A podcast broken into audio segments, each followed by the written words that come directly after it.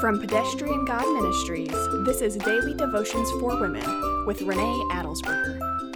Today, we conclude our look at answering the question Who is Jesus? Jesus first asked his disciples in Mark 8, Who do people say that I am? He then asked, But who do you say that I am? Following Jesus is more than rattling off a list of what other people believe about him. The call to follow Jesus is personal. Walking into a sanctuary doesn't make you a follower of Christ. We cannot rely on our church attendance or our parents' belief in God to save us. We must make a decision for ourselves about Jesus' identity. We don't make this decision lightly and then hide. The call to follow Jesus is public. These disciples left their families and careers to literally follow Jesus. Their decision changed the plans they had for their futures.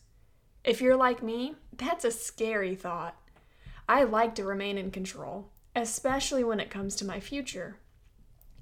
But as the disciples followed Jesus, he equipped them with everything they needed. He then sent them into the nations after his death to tell others about him.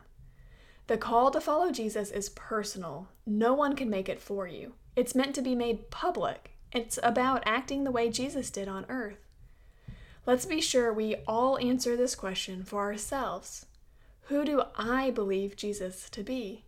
I'd love to talk to you about it.